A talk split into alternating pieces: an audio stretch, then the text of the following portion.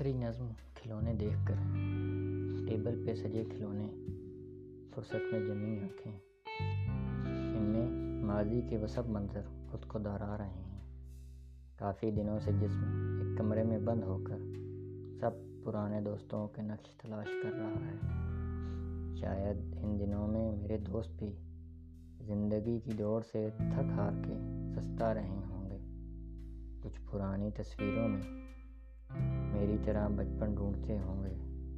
سب پرانے چٹکلوں کو یاد کر کے چھتوں پہ تنہا ٹہل ٹہل کر تھک جاتے ہوں گے۔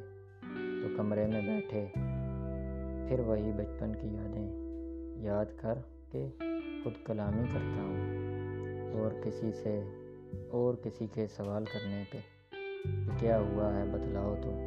تو کہتا ہوں، بس ویسے ہی مسکرایا ہوں۔ وہ سامنے ٹیبل پہ سجے کھلونے دیکھ کر۔